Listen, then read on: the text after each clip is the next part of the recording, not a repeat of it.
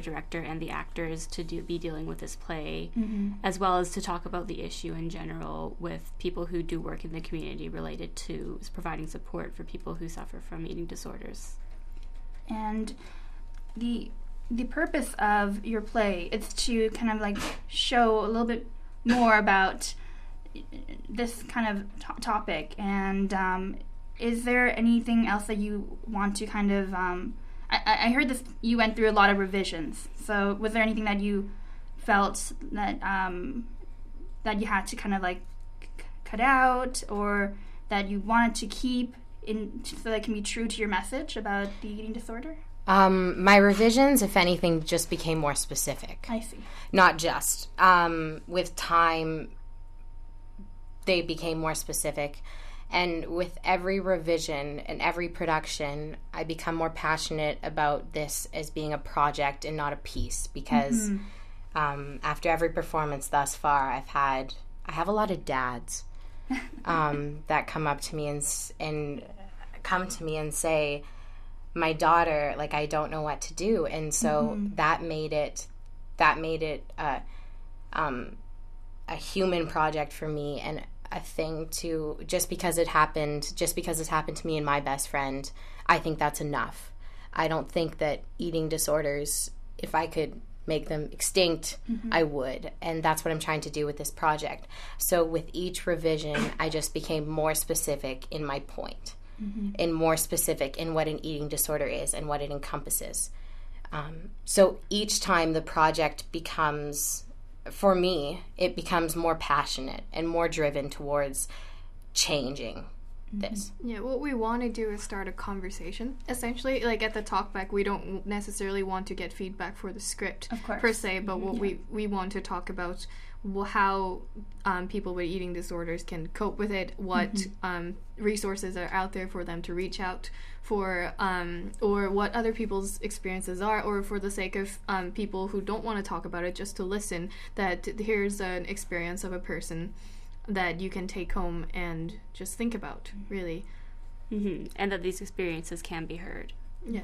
And we're extremely thankful to the Players Club for giving us an opportunity to um, address this issue and give us a stage and resources and people. And it's been really amazing. And I think it's also a turn for amateur theater at UBC and the Players Club to start thinking about doing more theater um, that's socially um, and issue driven. Being more active in kind of uh, addressing these issues is what you mean, right?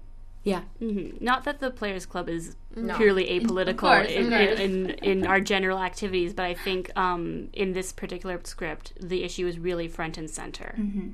And how is I know that for you, Ty, that this has been a really big part of your life, and that you've kind of made this kind of like form and gave shape to it. How have have you guys uh, worked as like a producer and a dramaturge, and as a co-director in terms with this kind of issue? How has it changed your perception of it?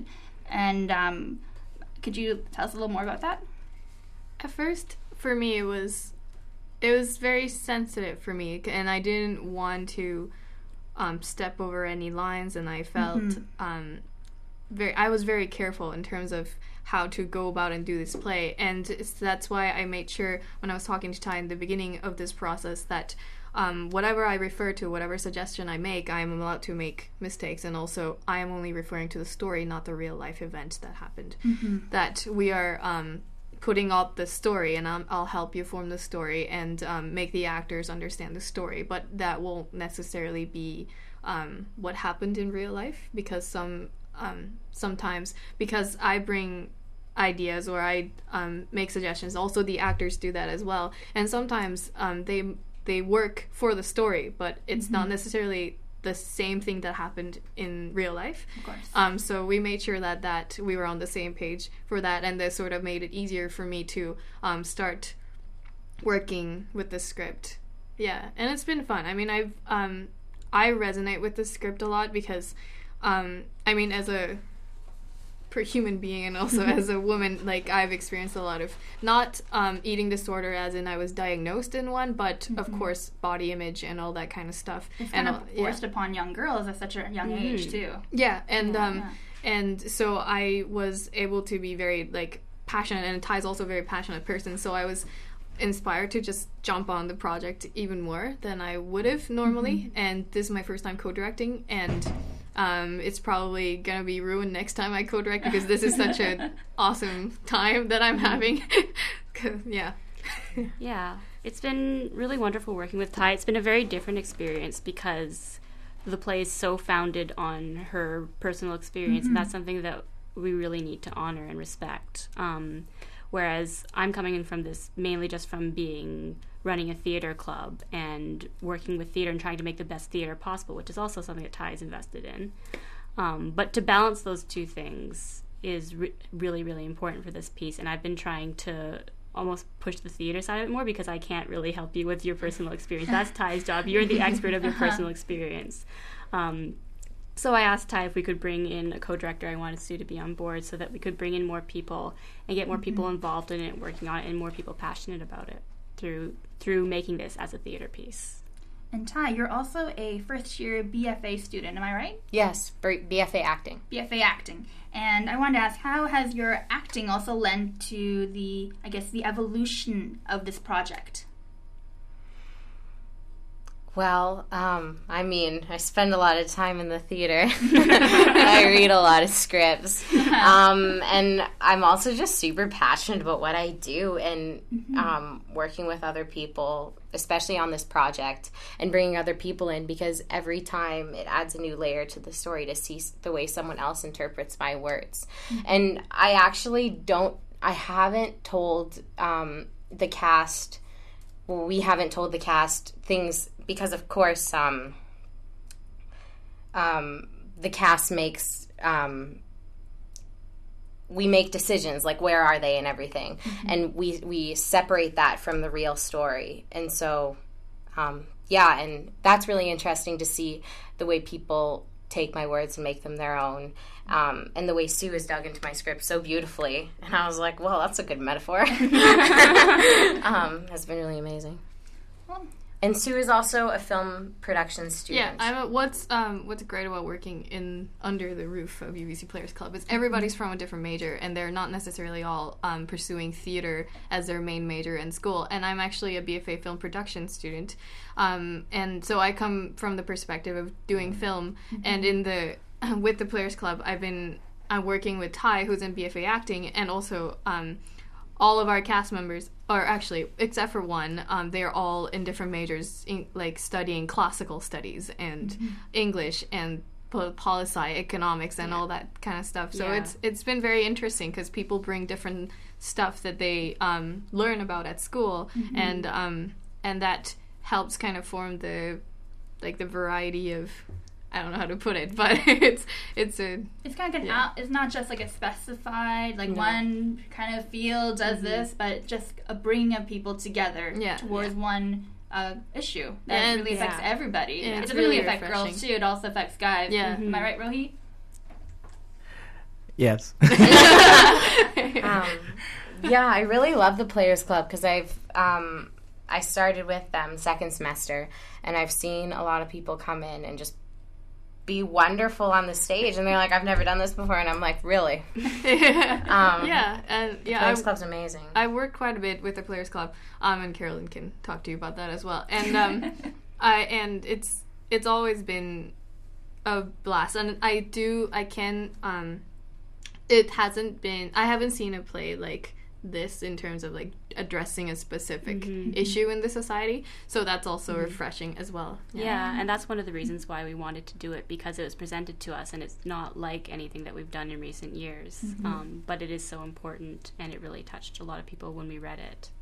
As it is a stage reading, uh, when audiences come in, will they just uh, expect two actors kind of like sitting and kind of like talking, or Um, for us, when we when we listen to the word stage reading, Stage reading plus. it's a, we're gonna we're gonna yeah we're, we're gonna say stage reading plus. You get a little reading extra. plus the little Um, asterisk at yeah. the end of it, and you look at the fine line sitting in chairs. Yeah, they will. We only we only had like two weeks um, of time to work Mm-hmm. on this project, but we've been working very hard on it. So there is a little blocking incorporated, and there is a little bit of set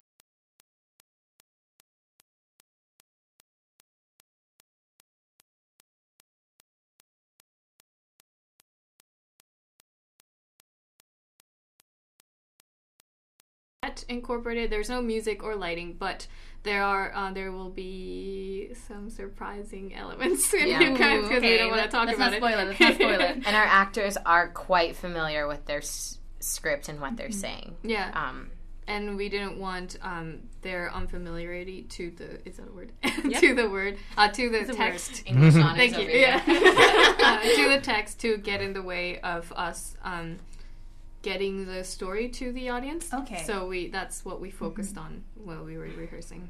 And um, to kind of mention to all the listeners, this is on March the 24th. Is that right? Yes, Yes. on Tuesday. Tuesday. Tuesday Coming at Tuesday. 6.30 Yes. and uh, p.m. Also good to know. Yes. At the Dorothy Somerset Studio, and I believe it is a one-night extravaganza, and tickets are free. and you guys are also doing a talk back after the show. Yes. All With right. the with the cast, with the directors and the playwright and the nonprofits. All right. Again, this production is called Her Name Was Mary. It is held on uh, March 24th, 6:30 p.m. at the Dorothy Somerset Studio, produced by the UBC uh, Players Club, and it is free. By donation. Yeah. And also, please donate. Yeah. Yeah. Well, Come- thank you so much for uh, joining us. Sorry to cut you off. You're gonna say come to Oh, our show. come listen to our story and maybe tell us yours. Yeah. yeah. And we are also having a bit of a reception after if you want to come talk to us. So Well, thank you again so much for joining us, and best of luck with the show. I'm definitely going to be dropping by, awesome. and Great. um, Rohit. Rohit- I'll be dropping by too. All right, thank you, uh, thank you to the UBC Players Club. Thank you, Ashley. Uh, we're just going to take a quick PSA break, but stay tuned for more Arts Report on CITR 101.9 FM.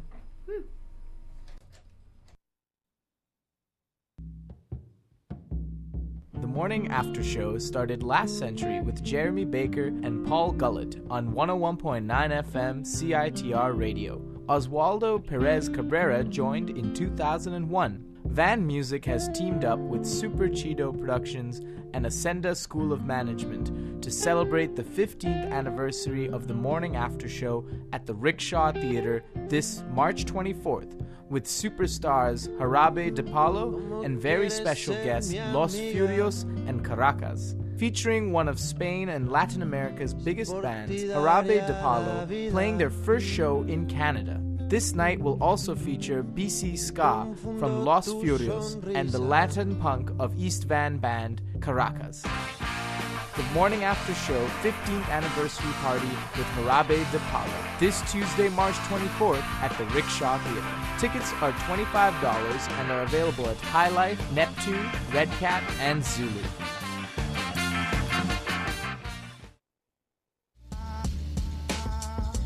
You're listening to CITR 101.9, broadcasting from UBC's Point Grey campus, located on the traditional, unceded Coast Salish territory of the Hunkaminam speaking Musqueam people.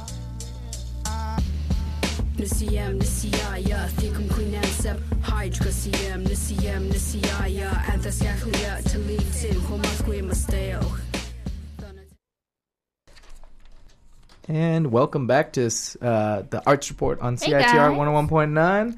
Yeah, and now we're joined by uh, Christine Kim, one of our awesome arts reporters. Hello. What's up, Christine? Well, last Wednesday I went for a costume and set tour for the Triumph of Love musical that'll be happening on the UBC campus. And throughout the tour, I actually had an interview with um, the marketing and communications coordinator, Amy Strilchuk, um, as well as the director of the musical, Barbara Tomasic.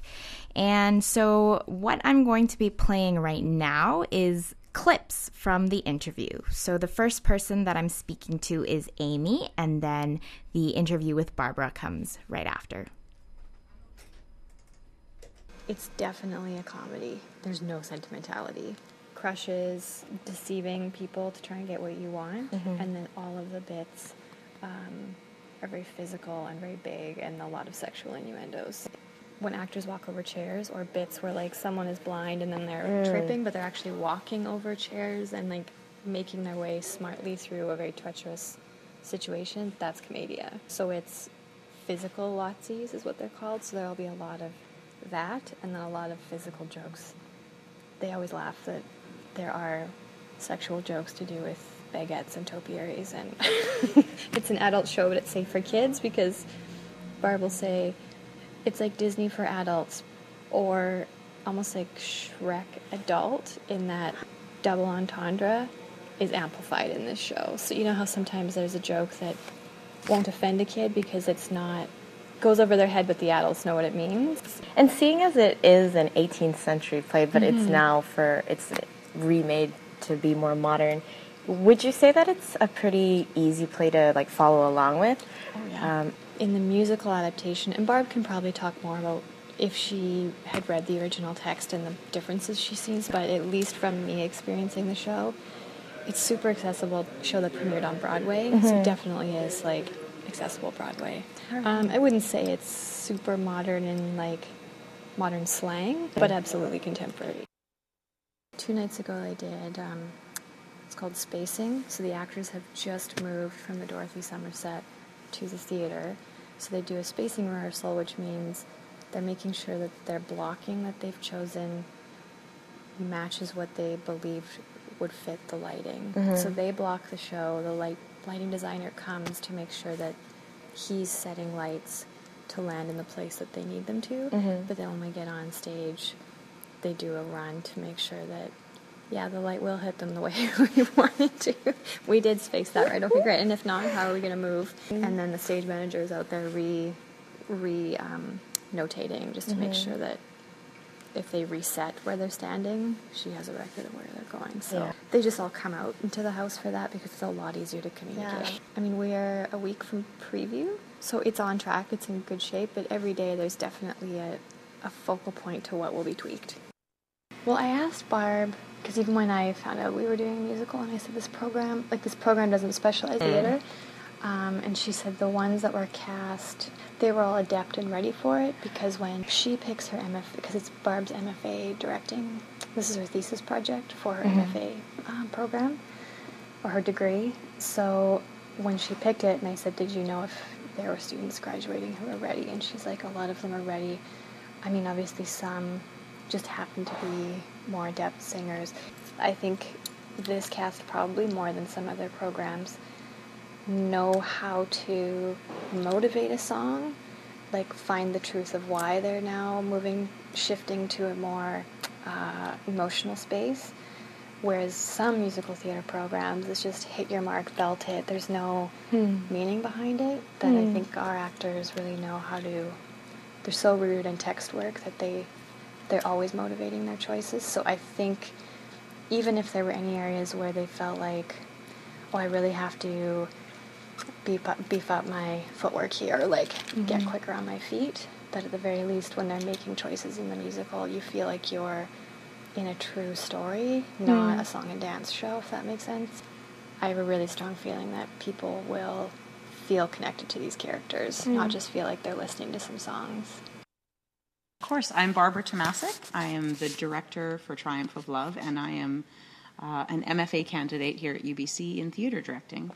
Uh, the show Triumph of Love is a musical, and it is a reverse fairy tale uh, in the sense that it tells the story of a princess going after a prince. And so it's it, in that sense it's an adult fairy tale. It has lots of really interesting characters.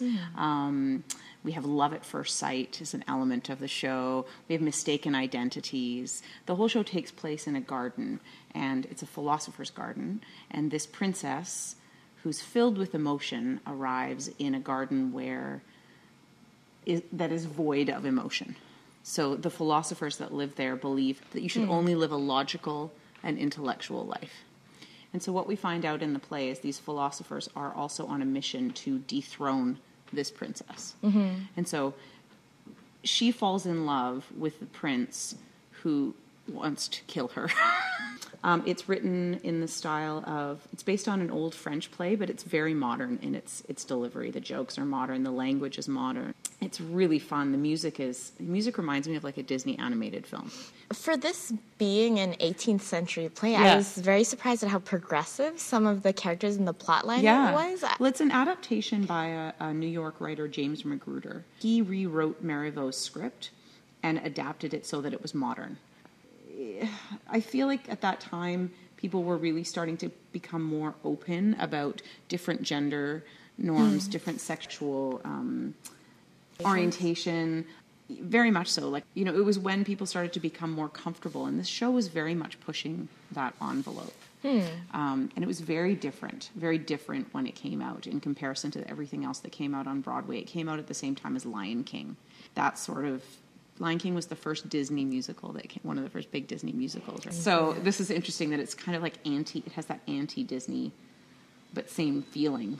I love the play. I think it's been really interesting for the students to explore all of those ideas too. I mean, they're having to do things on stage that I think you know, in the context of a musical and a comedy are, are really interesting to them. You know, they get to explore different relationships. There's two women that have a relationship and that sort of idea. And it's not, it's not sort of told in a way that's very, um, it's not sort of an esoteric feel. It's like, oh, this is, oh, this is, there's two women on stage kissing, or there's, you know, whatever, in the context of a ah. comedy. And all, you know, it's, it's, it's really a lovely, lovely piece. So I'm loving it. And you're right. It's very, it has a fairy tale esque our the set designer and I really looked at a lot of I did a lot of Disney cartoon watching and there's a romance romantic side to them that is that is lovely and the music is lovely so I watched Brave and I watched the old Alice in Wonderland I've seen this play done um, where it's been set in a different time frame I've seen it set in the Okay. 1940s not this t- one specifically but another adaptation of it the same story and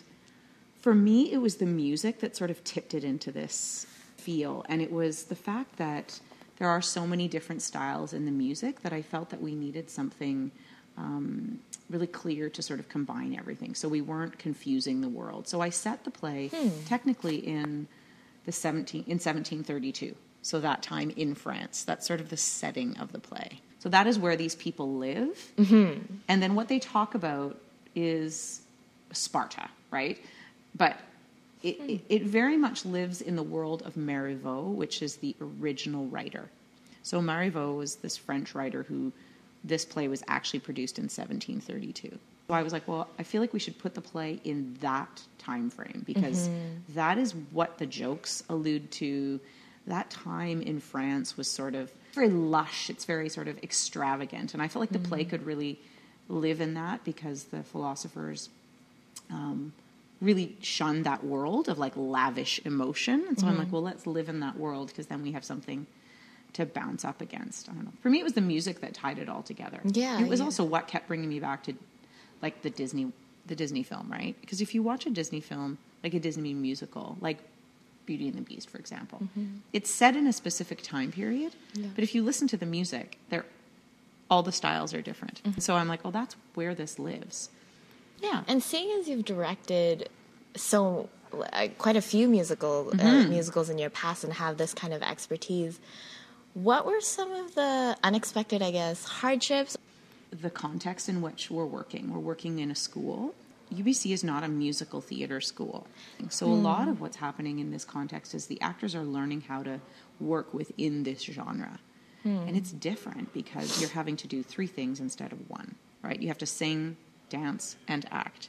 I'm so grateful for the people we've cast because they are just 100% committed all the time. There's no one on on this team that is sort of not sure if they want to be doing this or hmm. they don't want to there's no doubt like they just jump in wholeheartedly. I love what I do, but this has reminded me how much more I love what I do. And Amy actually touched on this a little bit about the orchestra that Mm-hmm. she said it was UBC theater students. Um, Chris King, our musical director, has sort of found musicians from all over. He works uh, for Theater Under the Stars. He works with Gateway Theater. He works he works all over the Lower Mainland as a musical Okay. director, and so yeah, we approached UBC Orchestra. I think they're in the middle of their last like the end of their term Yeah, too, so yeah. it's hard to sort of coordinate. It would Okay. Hmm. it would have been lovely to coordinate, and so we do have. I think we have two UBC Orchestra students. Okay, I believe okay. our violinist and our cellist are both UBC orchestra, but I have to, I would have to confirm that. But The orchestra process is so different because we don't rehearse with them until two days before we open. Something called a sitzprobe, um, and then which means sit and sing. it's from the opera world, and that's when the actors and the orchestra rehearse together, and we do it once. And then we do we we have the orchestra again at our rehearsal. So literally, there's one rehearsal with everybody without any moving around, and then yeah, hmm. it's such a collaborative process working on a musical. It's crazy. It, I love it. It's my favorite thing in the whole world. So I, I'm not complaining. I think music really moves people, and my hmm. background is a classical pianist, so and singer. So I that was sort of my initial route into theater was through piano. So, but I love it. I, I love it. I think when it's done well, it can really strike a chord hmm. because of music. It kind of bypasses people's intellectual brain a little bit. Well, thank you so much for uh, taking the time to talk to me, Barbara. And I guess as a final question for everybody um, who's listening to CITR Arts Report and thinking about coming to see Triumph of Love, can you just give, um, I guess, our listeners a final word of what they can expect? I mean, this is a sexy, fun, joyful romp through a garden. And I think it's an amazing way to celebrate the arts that the arts that UBC creates. It's it's it's a beautiful way to see what the theater department is doing, but also just a great way to celebrate the end of the year, mm-hmm. going into spring and going into the time of love. Thank you. Hi, guys. I hope you liked that interview and are fully convinced that you should all come see Triumph of Love. So, if you guys don't know the details of the uh, play, I'm just going to give them to you right now. Uh, the play will start, the first uh, official premiere of the show starts tomorrow night, March 19th, and will go on till April 4th.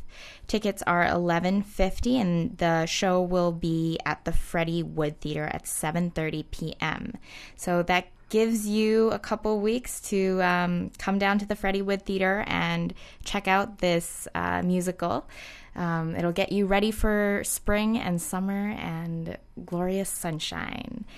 The other thing, uh, since you guys are listening to the Arts Report right now, we are going, going to be host- doing a ticket giveaway for the Special perks for people who listen to the Arts Report, just saying. Yes, and um, we really, really encourage you if you want these, this free pair of Triumph of Li- Love tickets to call in to the show. Um, at any point um, before the show ends. Um, or if we don't uh, get any calls at this moment, we'll be posting it up on the Facebook, um, out out on our Arts Report Facebook page. Um, so be on the lookout for that. And please, please, please, if you, um, this is a great opportunity to um, get free tickets to go see a really fun musical. And I've been down to the Freddie Wood Theater, and I have to say the set design looks amazing. I haven't seen any actors on it, of course, but from what I can see, looks pretty good, even with no actors. And again, Rohit, what's the number for people who want to call in and they don't know the number? 604 822 8648. All right, guys, that's the number. Don't miss this chance.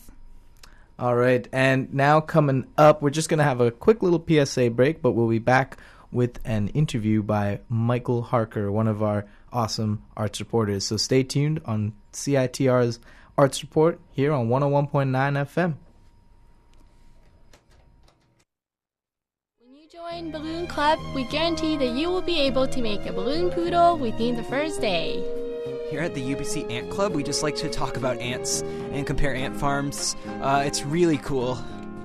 Paperclip Club is all about, well, paperclips mostly. At Blah Club, you can blah blah blah blah blah blah. blah.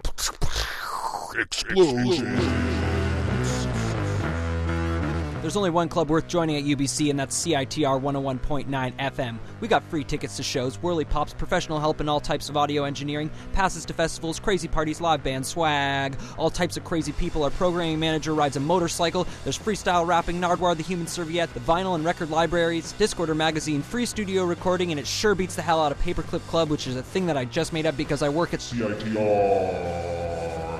So come check us out on the top floor of the Student Union building. We got all types of crazy shit for you to do, or check us out online at www.citr.ca.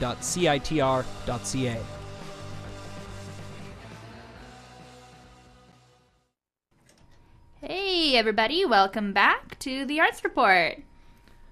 And now we're going to have a uh, interview by Michael Harker, one of our awesome arts reporters, who did a interview with uh, Gail and Louise from the Hallelujah Praise production. Enjoy.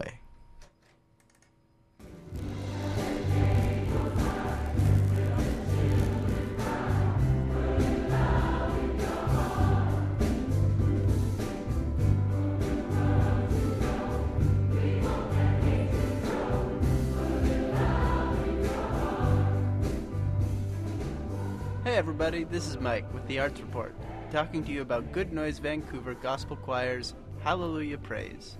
Motown meets gospel. Last Sunday, I took a trip to Ryerson United Church for the fourth annual Hallelujah Praise Gospel Music Workshop and Concert. To be honest, I was a little unsure of what to expect with this project. The last time I went to church, it wasn't to be sung to, but harped on. But Good Noise Vancouver Gospel Choir is not about sermons or guilt trips. They're about top notch, Covenant Award nominated choral and musical entertainment. 75 people attended the all day workshop on Saturday, and in a matter of 24 hours were ready to accompany Good Noise in a gospel meets Motown concert in front of a jam packed audience. After their last rehearsal and just before the show started, I got to sit down with the artistic director Gail Suderman and the guest musical artist Louise Rose for a quick conversation about it all. I am, admittedly, musically naive, so I had to ask Gail right off the bat what is gospel music? My broad definition of gospel is it's usually, not always, sort of a spiritual context of, of text, of lyrics, Yeah. married with oftentimes the, the popular genre of the day. And that's how it's sort of developed in different places. So you can hear Southern gospel with that sort of bluegrass feel and, and all of that. Sure. But um, Um, up through the churches, and then one of the reasons of putting the whole idea of Motown and gospel together is Yeah. there's just such a cross influence between popular music making its way into the church. When I was growing up, heaven forbid that was it. I was one of the ones, um, a, gospel singer, pianist, songwriter named Andraé Crouch who just passed away.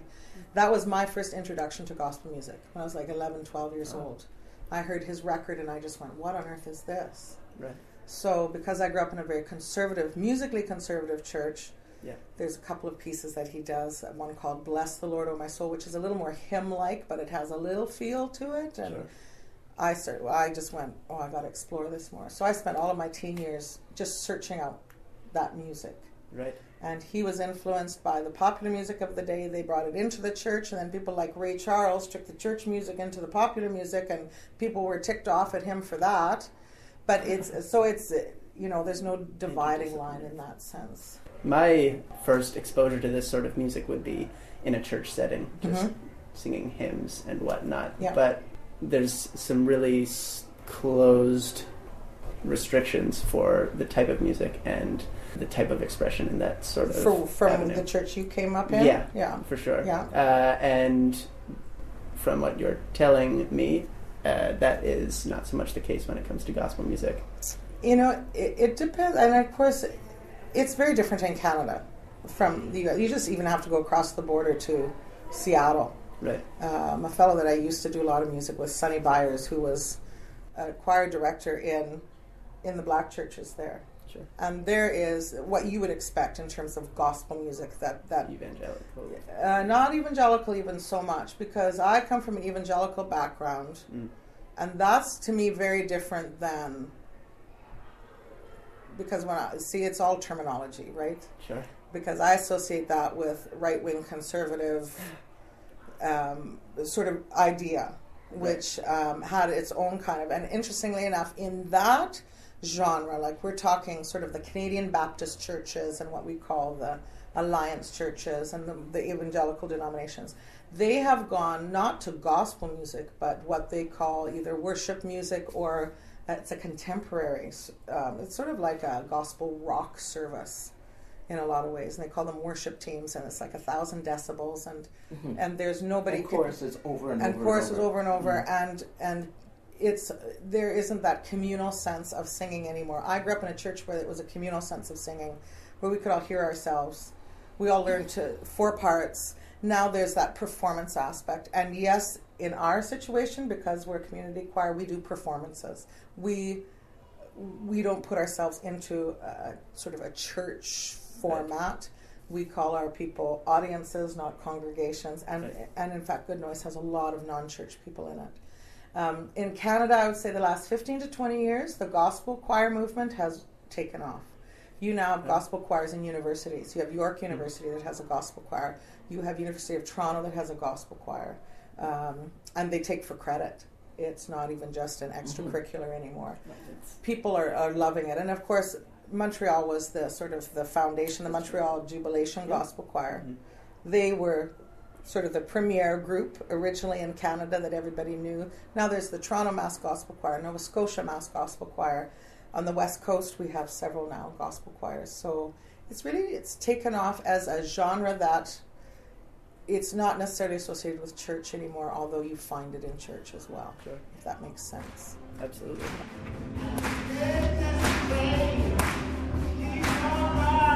So,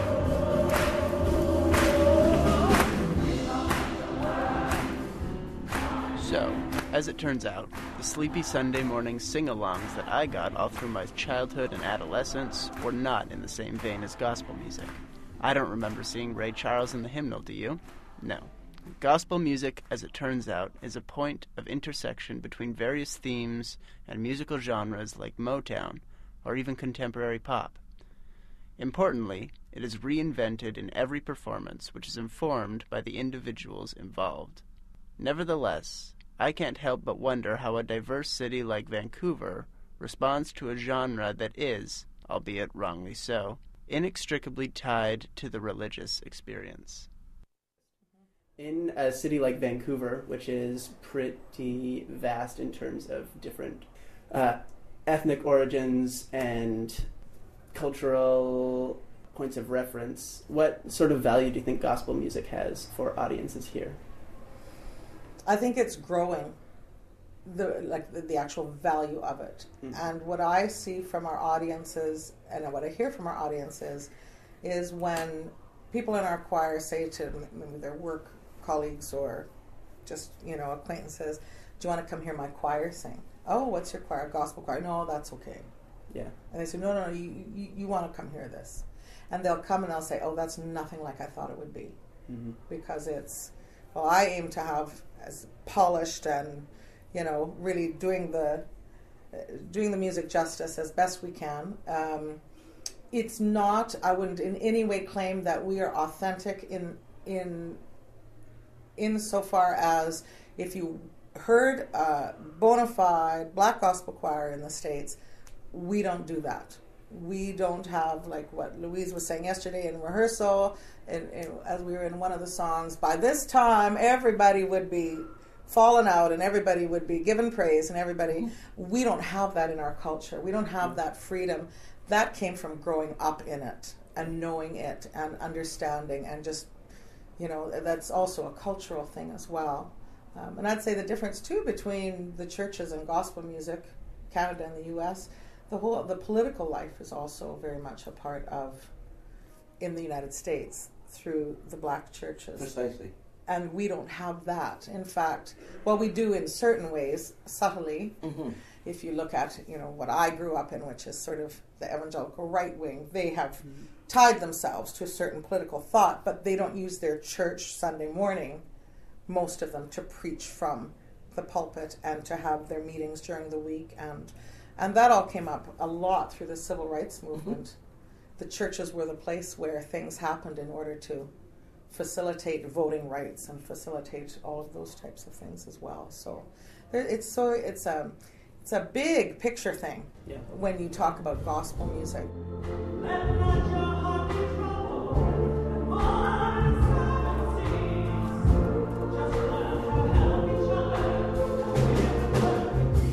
I find this point compelling. Churches have been used not only as places of religious worship, but as places of gathering for various social or political issues. Churches throughout history, particularly the African American history that ties in closely with gospel music, have been places of refuge and a platform for disenfranchised and politically muted people to be heard. In a similar, and not unrelated way, gospel music functions in forming communities, which is a basic motivation for Louise Rose in her musical endeavors. Bring people together to sing, because we learn about each other when we sing. Mhm. I think more so than when we sit. Well, could be more than when we sit across the table from one another. However, singing, when we're singing, we're learning. We're learning about each other. We're learning about ourselves. Learning how to be together, how to to make music together. You often are required to put some of your stuff into the garbage pail when you enter the door in order to be open to the spirit of well certainly the spirit of the conductor and and what's occurring in the room Right. so It's a vulnerable environment. some days it is Yeah. some days it is Uh, and often a very affirming environment. Too, Absolutely. You know, and and I think through our vulnerabilities, we are affirmed a lot. Yeah. You know, and it's not always vulnerable. I think a lot of these people feel quite vulnerable. The the workshop participants. Because I it's thrown, thrown music, not just music thrown at them, but the kind of music, Yeah. um, asking them to learn quickly and by ear, because many of them come from a singing culture of reading music, and that's their comfort zone. So they've had to go through this whole process. Some of them still aren't going to be completely comfortable today, but I know that they're going to take out of it as much as they possibly can. They probably yet don't believe that they will do well, but they will. And they have the support of 150 other people. Yeah, that's right them. around them. So yeah, there are those that that will you know take this away and go. I've got several emails last night. Wow, what a great day! What a great day! then I got a couple of emails from people. Oh dear, I felt so. And so could you please? Could you please, you know, type out all the words and send them to me and do this and the fretting ones, right? Yeah. And, Mhm. and just to assure them that it will all be good. It will all be fine. It won't Sure. be perfect, but it will be what it needs to be today.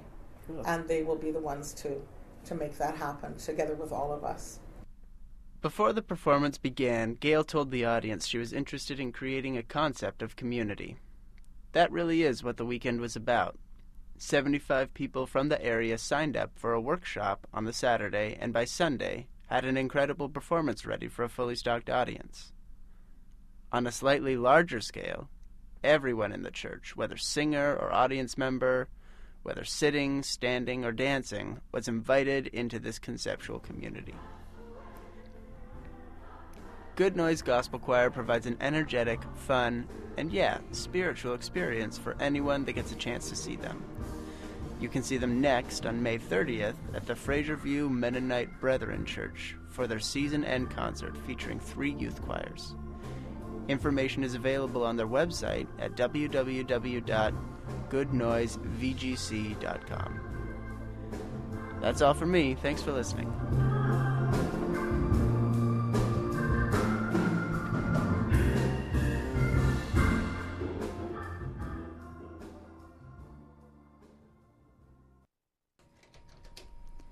Hi, guys. Welcome back to the Arts Report. and you're here with uh, myself, Rohit Joseph, and Ashley.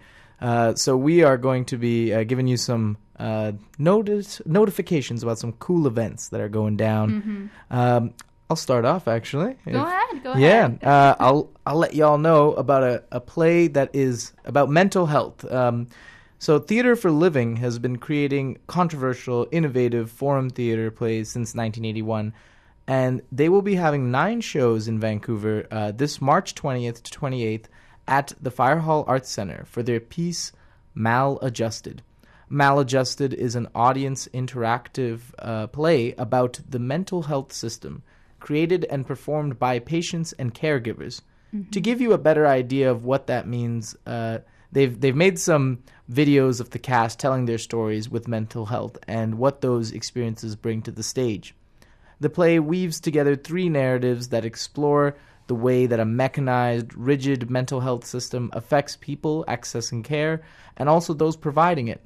A young teenager struggling with sadness over her friend's suicide is misdiagnosed by her doctor. A young homeless man who is legitimately taking prescription meds gets thrown into dangerous circumstances by social workers. and the caregivers who are from within a mechanized system trying their best to help. Maladjusted is forum theater, which means it is an audience interactive theater style that opens up the stage to allow for greater dialogue. What happens is that the play is performed once, all the way through, with no interruptions, ending on a crisis, which takes about 30 minutes in total. Then the play is performed a second time. This time, audience members can yell stop at any point, get on the stage, replace a character, Wow. and resume the scene with the goal of shutting uh, the narrative in or changing the narrative in a way that will result in a more positive outcome. In this case, the goal is to take a more human centered approach to mental health. So, if you guys are interested in this play, Maladjusted will be on in Vancouver March 20th to 28th at the Fire Hall Arts Center, 8 p.m. each of those days. That's really interesting. I like the idea of actually physically going up to kind of, uh, I guess, like change how the play goes. Yeah, although it would be kind of intimidating, I, Yeah, I I suppose. so. but at the same time, yeah, more power to the audience. It's kind of like, uh, like in a way of um, helping people Hmm. really kind of get into the issue and maybe fostering some sort of, I guess, initiative in people Absolutely, to do yeah. that in real life. Because this is a fictional stage, of course, but then if that happened in the stage, and then people could be inspired to do that in real life too. Yeah, for sure. And maybe it's a way for people to heal over some uh, Mhm. regrets that they may have. Like, I wish I had done this. And in just by doing it in a play, maybe that moment where you intervene when somebody is at their most vulnerable may help you feel Bring that closure. bring closure to an event, uh, or maybe help promote you to do the same in the future. That's amazing. What have you got to tell us about Ashley? I have something that's a little bit different from all these like really great like social activism plays. Mhm. This is the Vancouver Bach Choir, one of the largest choral organizations in Canada, and they're bringing an epic masterpiece to the Orpheum March 28th at 8 p.m. with Mendelssohn's celebrated 1846 oratorio Elijah. Led by music director Leslie Dala, the, choir, the choir will be joined by the Vancouver Symphony Orchestra, as well as four outstanding Canadian soloists baritone Giles Tomkins, soprano Evelyn Delahaye, I think I said that right, Mhm. mezzo soprano Christina Sazbo, and tenor Adam Fisher, in telling the dramatic story of the historic prophet, uh, in whose name this work is titled. Elijah is confronted in this tale by a series of hardships, the most significant of these, a devastating drought, which leaves him praying to the biblical God for rain. The concept of this work has a certain timel- timelessness to it. The theme of water and humanity's desperation over this resource has a distinct relevance to today's crisis. You know that uh, I think that Canada is like thinking about selling their water or something. Oh yeah, that's to Nestle. Yeah, Yeah, that's so it's weird. ridiculous. it's it's something that's being protested heavily, Mhm. uh, and hopefully it does not go through because they're selling it for something. I forget the exact numbers, but I believe it was like two fifty for like a million liters. Oh no! Like two fifty, as in two dollars and fifty Water is very precious. per million liters of Mhm. water. It's it's sad. It's a sad state of affairs. Yeah, so that definitely has a distinct relevance. Mhm. In 2015, severe droughts plague many regions across the world, and water scarcity is among the top environmental threats. And here's Canada with all our rain, and we're gonna maybe sell it, maybe not. the concert is also timeless for members of the choir who have re- revisited this work over several decades. This is the fourth concert of Elijah over more than 30 years by the Vancouver Bach Choir, which is heading into the 85th season. And again, this is on March 28th, 8 p.m. Orpheum. Do not miss it. I heard it's going to be amazing. Well, that's everything we have for this week's edition of the Arts Report. Mhm. Uh, you've been listening to myself, Rohit Joseph, as well as Ashley Park. Uh, and Jake Costello will be back next week as well. So If you we'll missed have his like beautiful radio voice. he'll be he'll be coming back after his adventures at the TED conference. And now, uh, just gonna let you guys off. Uh, thank you for joining us. Don't forget about the tickets. Don't forget about the ticket giveaway, which now we're to post on Facebook. Mhm. So uh, take a look at our Facebook page for the ticket giveaway to. UBC Triumph of Love. Exactly. Take it away, Rohit. All right. Uh, till next time, folks. Uh, we're out and see you next time on the Arts Report. Uh, have a good week.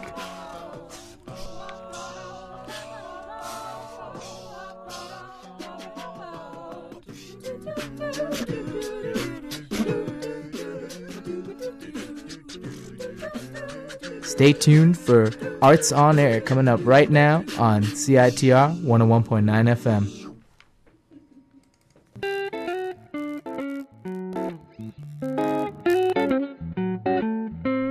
From CITR 101.9 FM in Vancouver, this is UBC Arts on Air. I'm your host, Ira Nadel. Each week, we feature the ideas and stories of students and staff within the Faculty of Arts at the University of British Columbia. Today, Julie Walchli, director of the immensely successful Arts Co op program and current president of the Canadian Association for Cooperative Education. Welcome, Julie. Thanks, Ira. It's a real thrill to have you here. And I want to begin with a sense of what is the co op program for those who are unfamiliar with it, and why do you think it's been such a hit? Hmm. Well, a co op program is uh, an educational model where students combine multiple full time paid jobs related to their studies or their career interests with their degree program. So, in uh, the Faculty of Arts at UBC, if students come into co op, they have to do at least three four month co op terms before they graduate. They do the first two years of their program in the usual fashion, and from there they start adding in these four month um, co op experiences. Um, co op actually started over 100 years ago at the University of Chicago in the engineering faculty, and we've had co op at UBC for over 40 years, um, starting in engineering and science. And I uh, was hired to start the program in arts in 1999. Does so about student- 15 years ago. Does a student have a choice, or do I come to you and I'm an English major, I'm a psychology major, what do you have? Or do I say, I want to work in this particular field? hmm So uh,